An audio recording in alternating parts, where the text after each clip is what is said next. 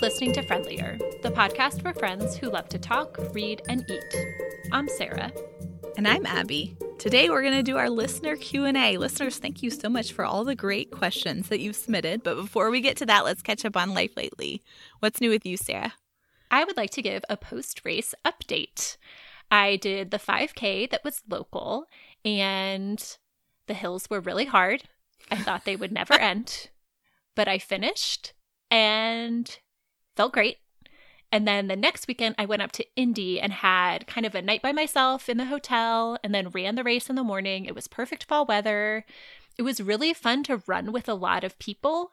The mm-hmm. race I mm-hmm. did earlier in the summer was very small. So a lot of the time I was running by myself. Mm. And I mm. really enjoyed having people around the whole yeah, way. Yeah. It felt very motivating and fun. And I ran without my headphones, which is the first race that I've done that, just mm. Running by myself. And I really liked it. I really liked just experiencing the race and taking it all in. And I signed up for another 10K to do on Thanksgiving with my sister. Yay, so Feeling fun. Very excited about running. We'll see how long it lasts as the weather gets colder, but for right now, I am feeling very inspired and having fun with it. So cool. What's new with you? I took my final exam of nursing school this morning. Yay! Congratulations. Thank you. So, all that's left is basically my preceptorship, which is being a nurse with another nurse mm-hmm. for mm-hmm. 240 hours. So, that's what I have to do between now and December. There are some assignments here and there, but I won't take another test until I sit for the NCLEX, which is the nursing boards, sometime in January, probably closing in on the end of it. Yep. Now let's talk about what we've been reading. What's your latest book, Sarah? I read The Girl from the Sea by Molly Knox Ostertag. This is a YA graphic novel that follows Morgan. It's about her coming out to her friends and her family and about her relationship with Keltie, who is a Selkie that lives in the sea, mm. but then comes out onto the land. Like Selkies do. Yes, I suppose so. I did not know much about Selkies, so I'm not sure. Everything I know I learned from this book. Love it. It also has themes of environmentalism and standing up for what's right, even when that means going against your friends. Nice. I loved the beautiful art, great characters, a believable story. I mean, if you exclude the part about being in love with a Selkie. But the relationships felt very believable. It was a really quick read. I finished it in a single sitting. I don't read many graphic novels and I'm not usually drawn to them, but reading this one made me feel like I want to read more of them. Mm. I would recommend it. I really enjoyed reading something different than my norm. Nice. What have you been reading? My latest book is exactly within my norm. it's called Lady Derring Takes a Lover, and this is by Julie Anne Long. This is the first book of hers that I've read, but apparently she's written quite a bit of Regency romance. Okay. But what I really loved about it is that it had very strong female characters and good female friendships in the book. So Lady Derring is widowed at the beginning, and her husband apparently is in mountains of debt. So the only thing she inherits outright is this big old house close to the docks, which is not a fashionable part of London. Mm-hmm. But sort of through a series of coincidences, she ends up opening a boarding house there with her husband's ex lover and mm-hmm. her beloved lady's maid. so imagine three women running a boarding house and then Lady Derring falling in love with a dashing sea captain. And you've got the book. And I loved it, and I will be reading more. This is the first in the series known as the Palace of Rogues, which apparently is what that building was called before they changed its name. There you go. So there are more Palace of Rogues books that I will certainly be getting from the library. Okay, now let's move on to our listener Q&A. I'm just going to read the questions and then we're going to go back and forth with the answers. And you were saying before we started that we have a really nice range of questions and subjects here. So, listeners, buckle up. It's going to be a fun ride. the first one says Regarding parenting, how do you decide what kind of parent you want to be? I think a lot of it for me is tuning into what feels right and then finding resources to support it. I like to read parenting books that align with my overall philosophies rather than reading different parenting books and seeing what fits. Uh huh. Uh huh. And that's a general nonfiction reading philosophy that I have. that you like to read nonfiction books that validate Yes. your life experience and ideas rather than things that challenge you too much. Mm, I like to be challenged in bigger overall societal issues and knowing about them in nonfiction. Uh huh. But in terms of how I'm living my life, yes, validation. That's what I'm seeking. I love it. It also feels like such an iterative process as they get older, and a lot of homing in on my values comes through conversations, Mm. many of which are with you, because I think mhm. we do have similar parenting philosophies and being able to talk about situations that come up and what felt right or what felt wrong or how I handled it or could handle it. I feel like as I have done more and more parenting and had more and more of those conversations, I'm able to quickly recognize what feels right and wrong in parenting. Hmm. Another aspect for me is just keeping the big picture in mind and thinking about what is the goal here as we're raising these humans. And I think that helps me let a lot of the things go that don't really matter. Nice. How about for you? So I know how I was parented and what worked about that. And I know what I've tried with all the childcare that I've done because I've done a lot of nannying and camp counseling and things like that. And then I kind of have this general framework, which for me falls under the, umbrella of respectful parenting that Mhm. works. But beyond that, much of it is instinct. And I was trying to think back to think if I've ever read any parenting books all the way through. And I think I might have read Janet Lansbury's book all the way through. But other than that, I have parenting books that I've just never read.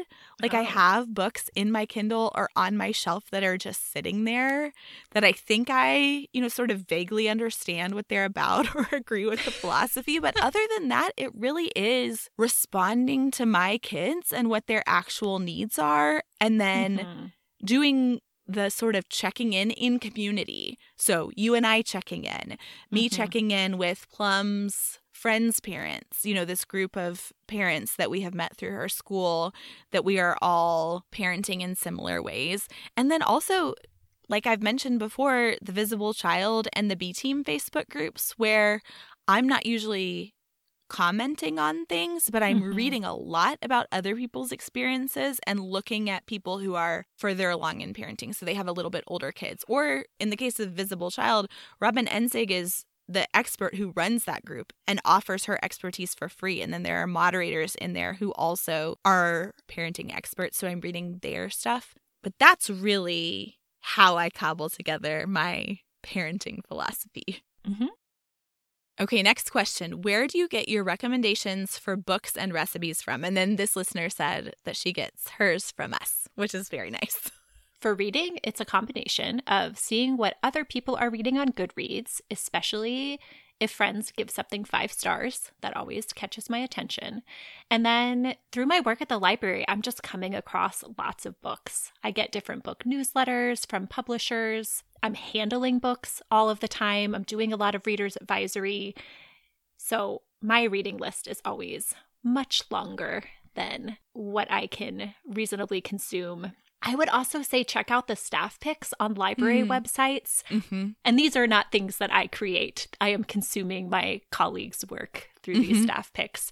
But I have especially loved some of the YA lists that staff have put together. There's a YA mystery list that I was loving going through and feel like they do a great job with little annotations when you have a genre that you're interested in. It's a Mhm. great way to get some pre vetted books.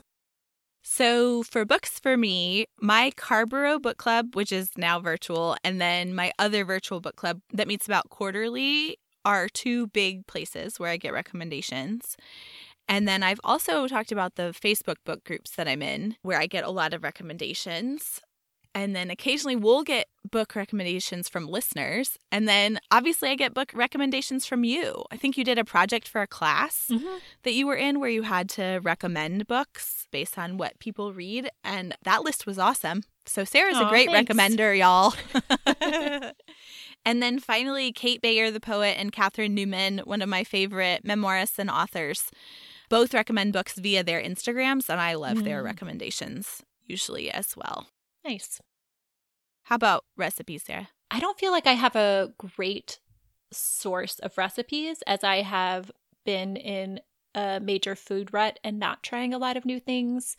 But two go to websites for me are Budget Bytes and Damn Delicious. I like Mm. a lot of things from those sites and I often browse them when I'm looking to add meals that aren't just quesadillas to our menu.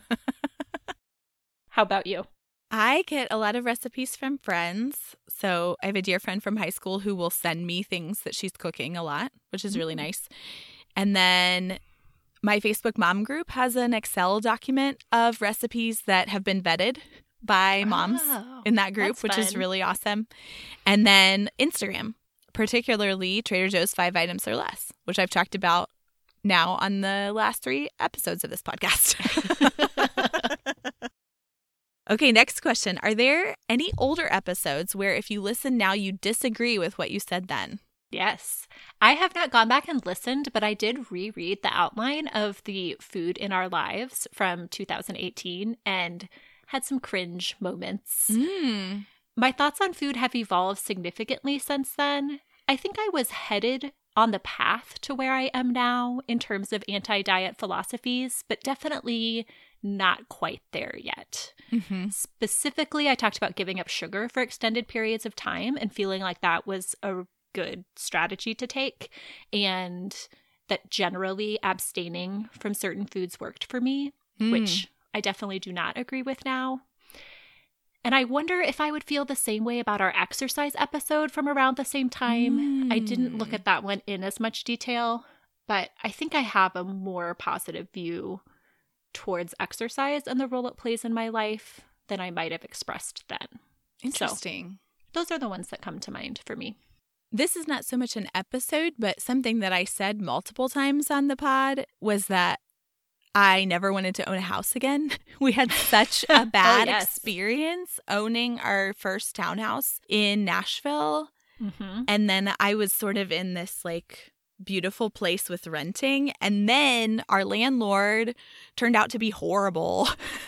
Mm-hmm. and really made that last year, or really maybe two years that we were in Carrboro, really hard. It was really stressful. He was Mhm. turned out to be a very terrible person. And so now we own a house again. So I'll eat my words on that one. Yeah, I do remember you were very much team rent. I love this question. And it created a lot of thoughts for me, only some of which I will say here. But Sarah, where do you see yourself in 10 years? In 10 years, HP should be launched from the home, and E will be entering her final year of high school.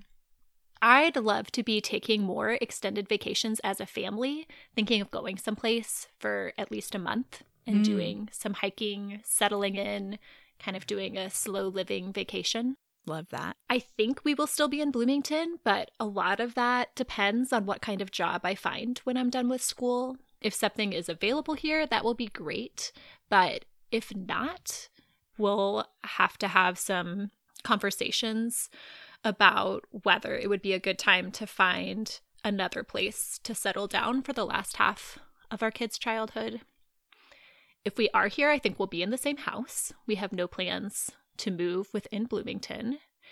And I hope by that point, Neil will be considering moving to a part time or generally more flexible work situation, but we'll see. My dream would be for both of us to have a part time professional level position. There don't seem to be many of those in the world, but I'm putting it out there into the universe. Hopefully, 10 years from now, organizations will understand the need for more creative and flexible work structures. I hope so. May it be so. In 10 years, I will have a 16 year old and a 13 year old, which is also wild. Very different than your current life. uh huh. I would love at that point to be working as a certified nurse midwife in a birth center. Mm-hmm. There are no birth centers currently in the state of Alabama. So, in terms of where we'll be geography wise, I have no idea. Birmingham has really surprised me by how much it's grown on me. Mm-hmm. But there are still challenges to living here. I mean, one of them, like I said, is the lack of birth centers, but there are other things too that make me think that we could be somewhere else in 10 years. How do you deal with sibling bickering and the it's not fair nonstop? My strategy is mostly to ignore. Generally, they're pretty good at working it out themselves or eventually separating themselves when the frustration level becomes too much for one of them. Don't get me wrong, this often looks like two very frustrated kids stomping off in irritation, but that feels okay to me. Mm-hmm. I have not found that my interventions have been particularly helpful and mostly Mm. just add another frustrated person to the mix.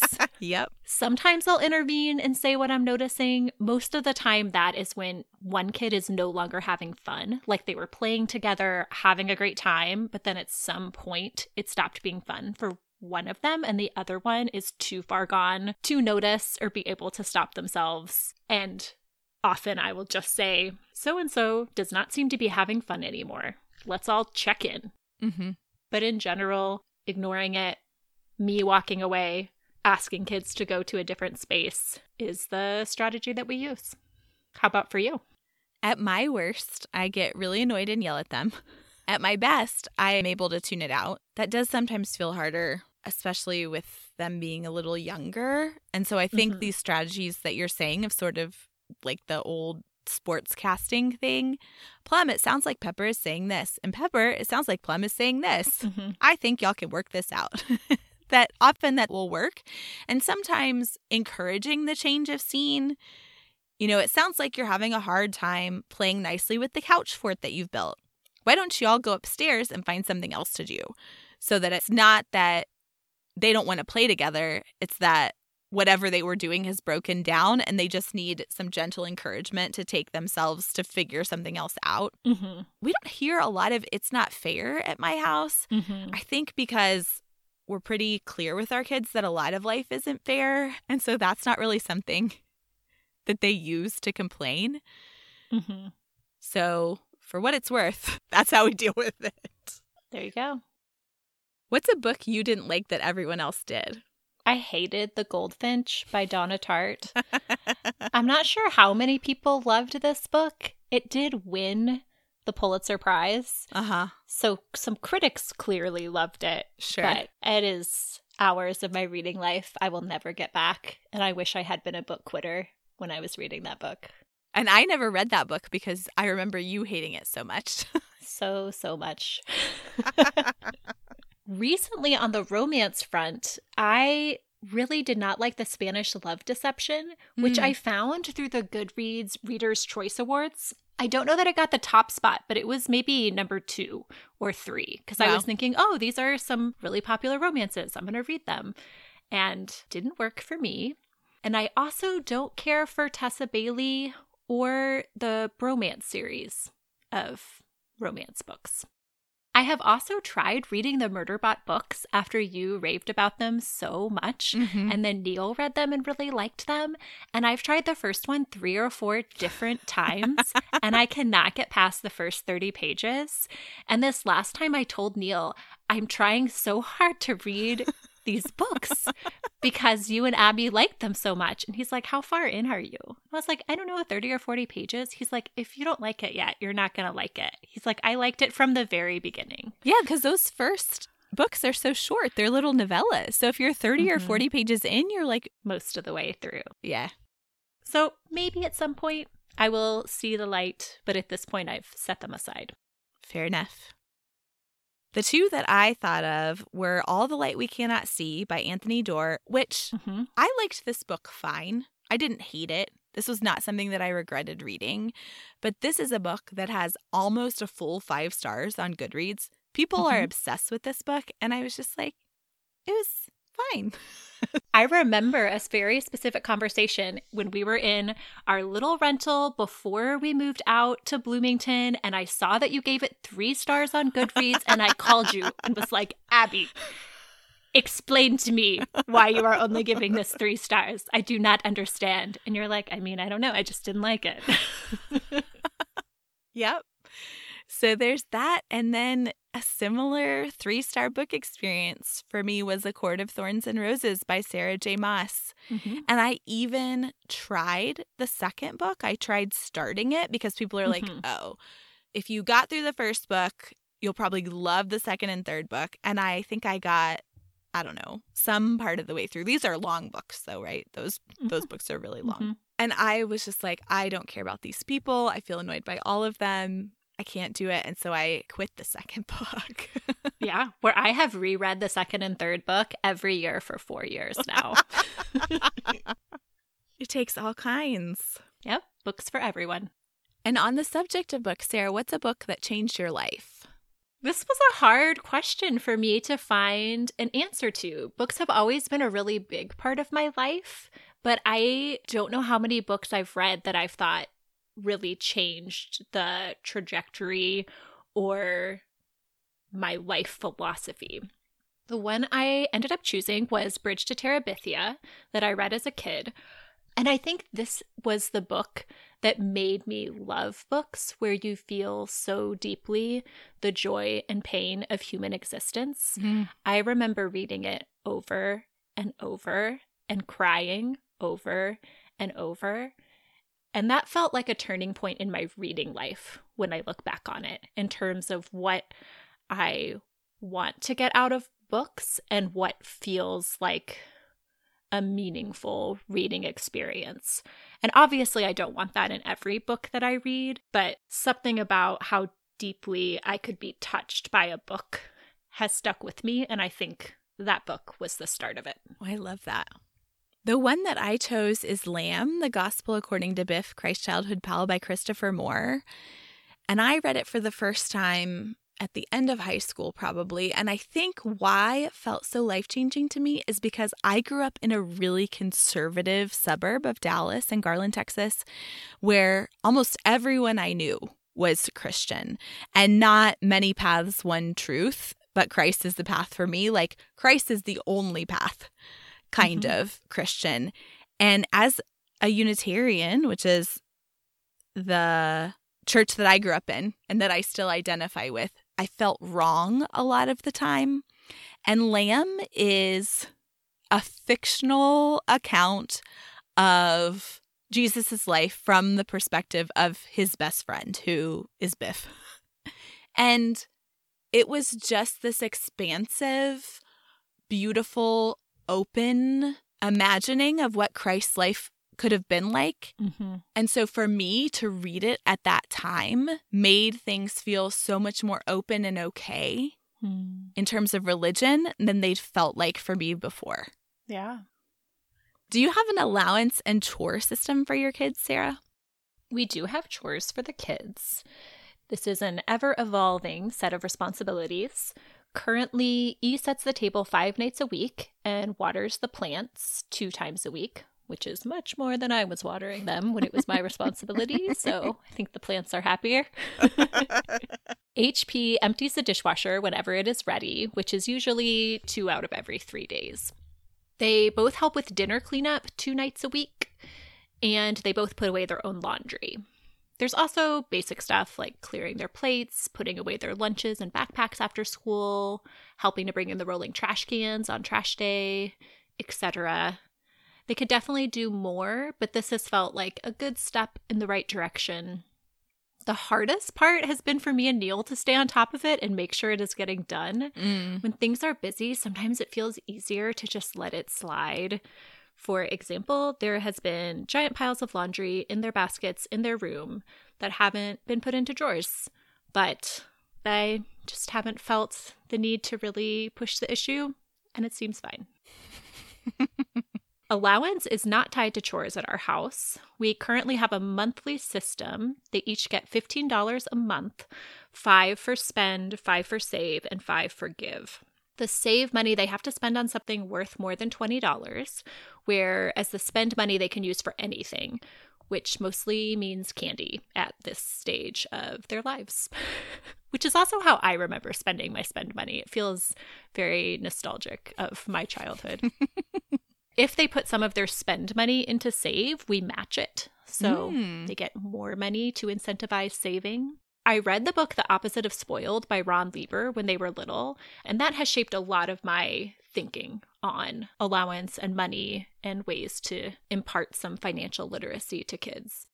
But it's also very similar to the way things were done at my house growing up, though our categories were spend, save, and college. Then when I went to college, I got one eighth of the money in that account every semester, which Mm. I then used to pay for books. We tell them that allowance is for them to practice using and understanding money, while chores are what we do to help the house run smoothly.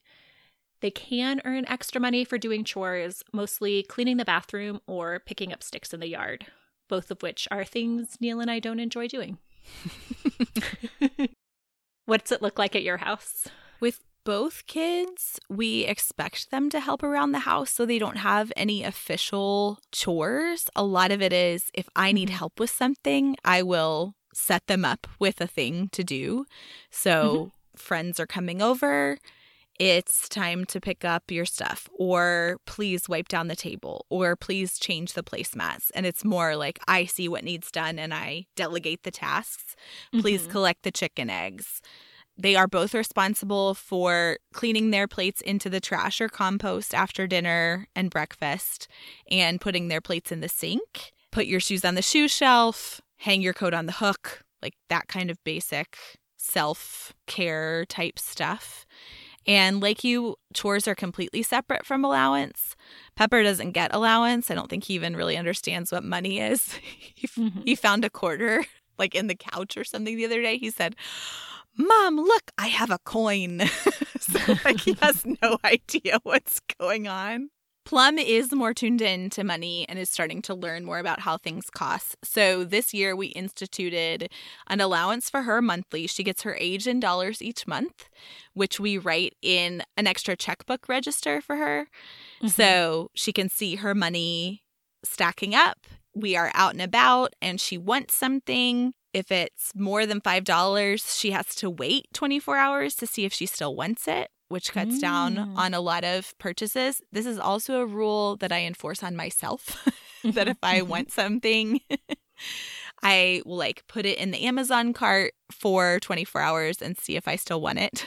Mhm. And then she does end up buying the thing, then we just pay for it with our credit card and then subtract it out of her notebook. Mhm. And right now she's really excited about just letting it grow and grow. It's been very interesting seeing how my children respond very differently and have different strategies regarding saving and spending and how they want to spend their money and how much satisfaction they get from saving. It's interesting to think about how much of that is taught and how much of it is innate. Mm-hmm. How you can see their personalities coming through in how Mhm. they treat their money. I find that Yeah. really interesting as well. Basically, in terms of allowance, we just look at it as universal basic income. There you go. And we'll bring Pepper on board when he cares about it. I will say I'm very bad about doing it on a regular basis. My kids Mhm. have to remind me, and we're normally always at least a month behind. And at one point, HP made a giant poster board sized sign that he put up in our room that reminded us to give them allowance. And I think Neil said, Why don't you just make a sign so that we'll remember? And then he got out the butcher paper and had a had a big, big thing going up. But you do what you gotta do to get your money. It's true. When you were undergrads, what did you study and how many times did you change your major? I went into school thinking I was going to be a French major, but then felt very frustrated with the program in my first semester. And since the program was so small at our school, I did not see that getting better. Right. I have regrets that I didn't move into Spanish or German and just abandoned languages altogether, but it is what it is. Can't go back. I switched to religion after that first semester and stuck with it for the rest of my time there. And I started out as a biology major, but then Hendrix started a new major while we were there. So I ended up majoring in that, which was biochemistry and molecular biology. And it was a switch in major, but it wasn't a switch in terms of like me needing to take new classes and things. I was always on that biology track Mhm. and headed that direction. So really not much changed. Can you talk about being progressive in a red state and how you find your people? I don't know if I'm the best person to give advice about this because I've really always lived in a blue bubble when I've been in red states. Growing up, I was in a university town in Missouri. Our college was a blue bubble in Arkansas, Austin in Texas, and now Bloomington in Indiana. I honestly haven't noticed a huge difference between being in a blue bubble versus when I was living in Oregon, that there have always been lots of progressive people around. Definitely looking to the state politics feels very depressing and frustrating and like there isn't a lot of hope for change. Mm-hmm. And that can be really hard to not feel represented and to not see a way in which my interests will be represented at the state level. Hmm. I don't know that I have a lot of advice there, but that has been my experience. And I touched on this some already, but it was really hard to grow up in a more conservative place. Mm-hmm. And that's something that I really struggled with thinking about moving to Birmingham because we lived in the bluest of blue bubbles in North Carolina. Carrboro mm-hmm has a rainbow painted crosswalk and reads the Frederick Douglass speech about July 4th every Independence Day. So that was really different.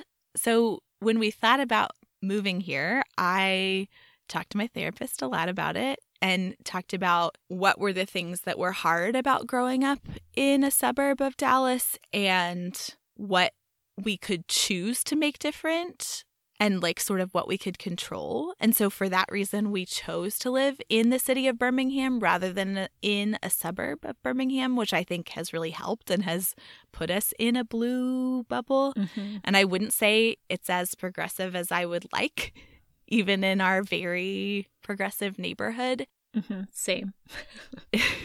but it i think definitely helped. Being in geographic proximity to more progressive people being able to choose public school for plum has really made a difference for us in terms of finding a parent group who we really connect with who are making a lot of the same choices because so many of our values are reflected in how we're parenting. And i also will say that in terms of finding my people i think i start talking about non surface level stuff pretty early in a friendship. Mm-hmm. Like, I'm not really interested in small talk. Just feel like I don't really have time for that. and so when I meet people, they know a lot about me really fast. And I want to know a lot about them really fast, which yeah. means I think I'm kind of intense. Like, I think I come on pretty strong mm-hmm. to people. But if they can handle that, then I know we're going to be good. Yeah. So that's another piece of it. Any tips for working your first job after the flexibility of graduate school? I didn't go into a full time job immediately post grad school and have really never done a nine to five. I think I've always prioritized having that flexibility from when Neil and I biked and farmed for the summer and then volunteering at local food organizations in Austin. Then I was home for so long with the kids, and now I only work part time honestly, this question makes me curious about how I'll feel about working a nine to five if that is what's in my future when mm-hmm. I finish grad school. So, not sure that I have a lot of advice at the moment. I'm not sure I can offer advice here either because graduate school, when I got my PhD in biology, was a full time plus job. Mm. So I was in lab more than nine to five every day and mm-hmm. also worked on weekends and on some nights. So going to, I guess, the job that I had right after grad school was probably journalism. And so I did work full time at the Chicago Tribune when I was a fellow there.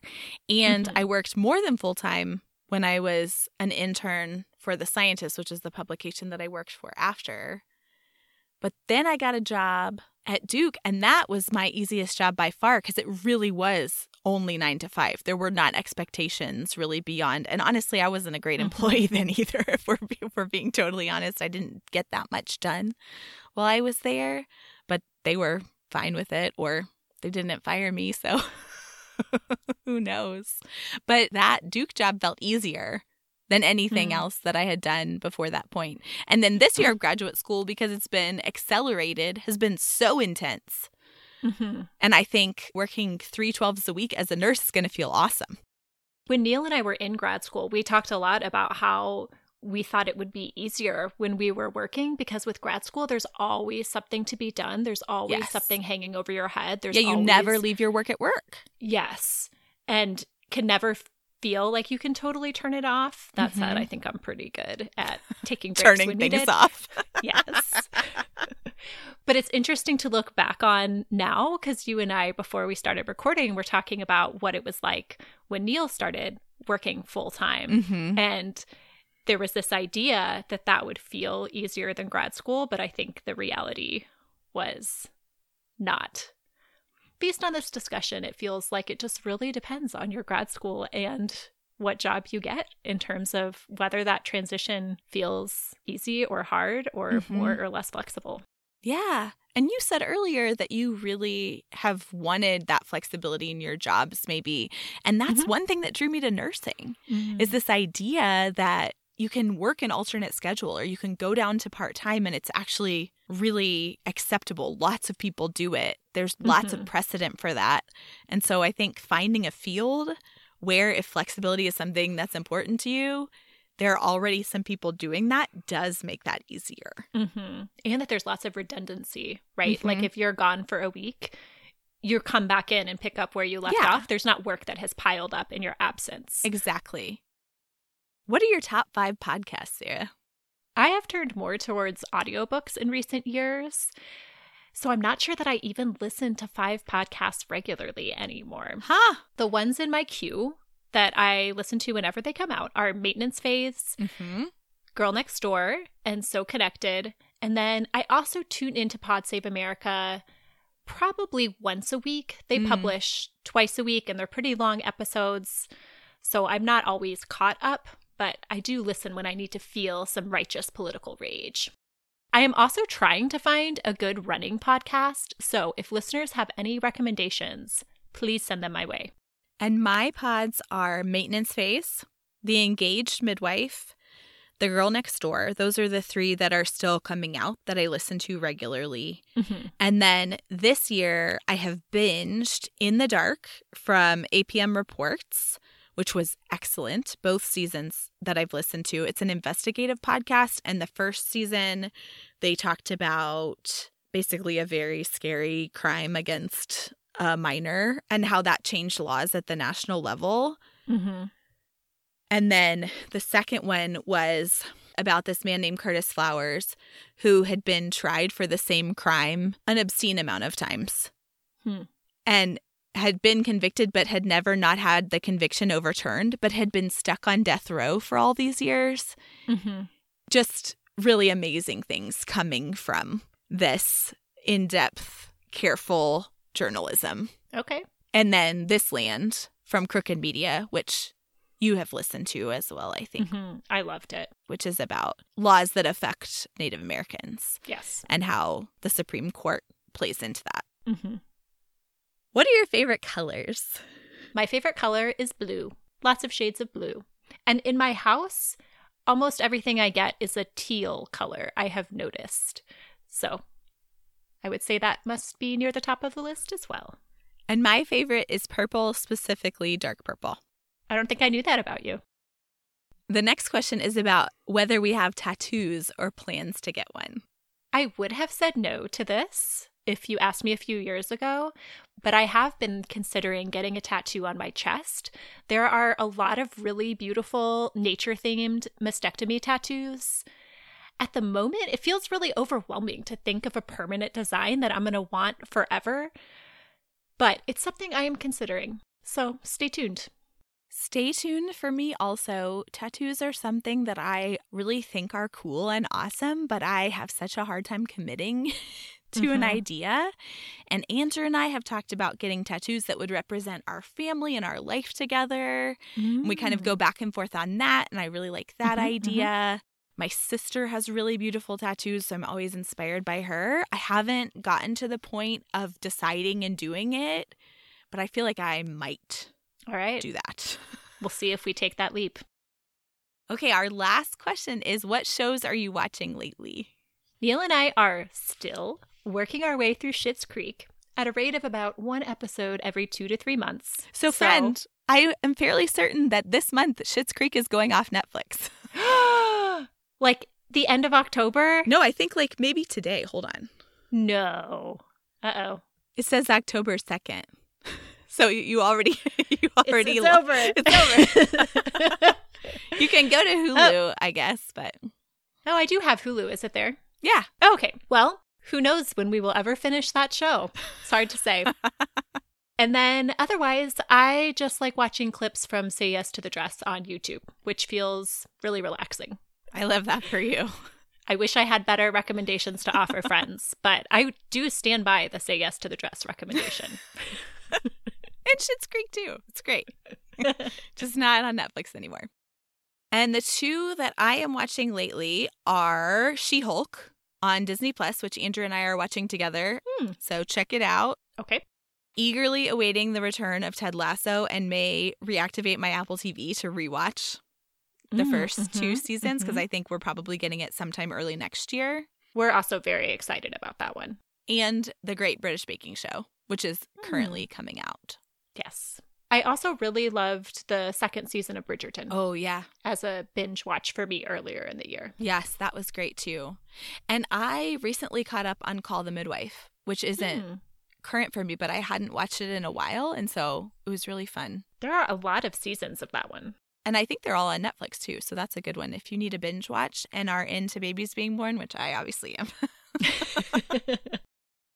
Well, that's the end of our listener Q&A. Listeners, if you submitted a question and didn't hear it, hopefully that means it will be coming back as its own episode. We got some really good questions that were so meaty that we think they would make better episodes. So don't worry if you didn't hear it. That's probably what's going to happen. But we so appreciate you all sending in your questions.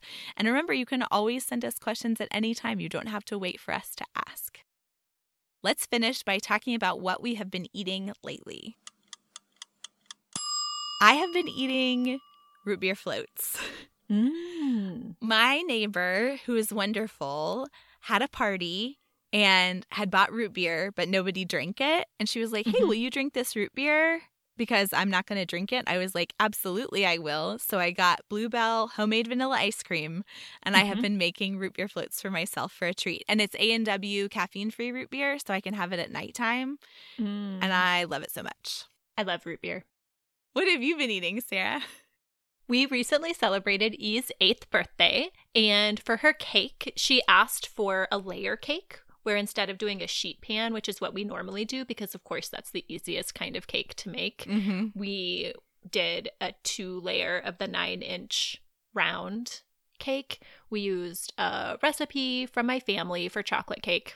That's very easy. It's dump everything in, beat for three minutes, pour into the pans. Love it. I will say I thought I had two nine inch round pans because that would make sense that I would have bought two because I bought them to make cakes. And yet I could only find one. Oh, so mm-hmm. I had to bake them sequentially instead of at the same time. Oh no. but it all turned out fine. I made a lot of buttercream icing to go on top, mm. did a multicolored design, sprinkles. We still have a lot. Here's the thing when you make the tall cake, it's a lot of cake. Each mm-hmm. piece is a lot of cake because it's so much taller. It's true.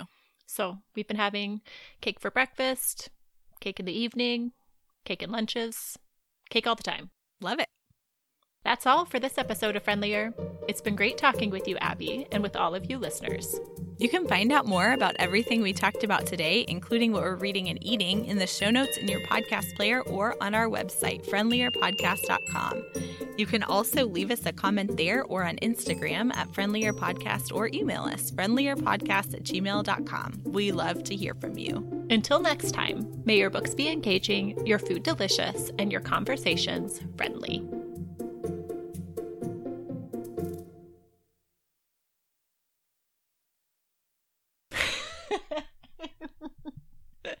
Sorry, it just feels so funny without a segue. I don't know how much of that is staying in the podcast or not. Your life hasn't changed because it is a 100% on the right track. At all times. One time I gave some to Plum and she said, oh, Mom, did you forget that kids can't have beer? I was like, this is an okay beer for kids, sweetie. Good to double check, though. yeah. Did I already talk about this? Oh, no. you, you sure did.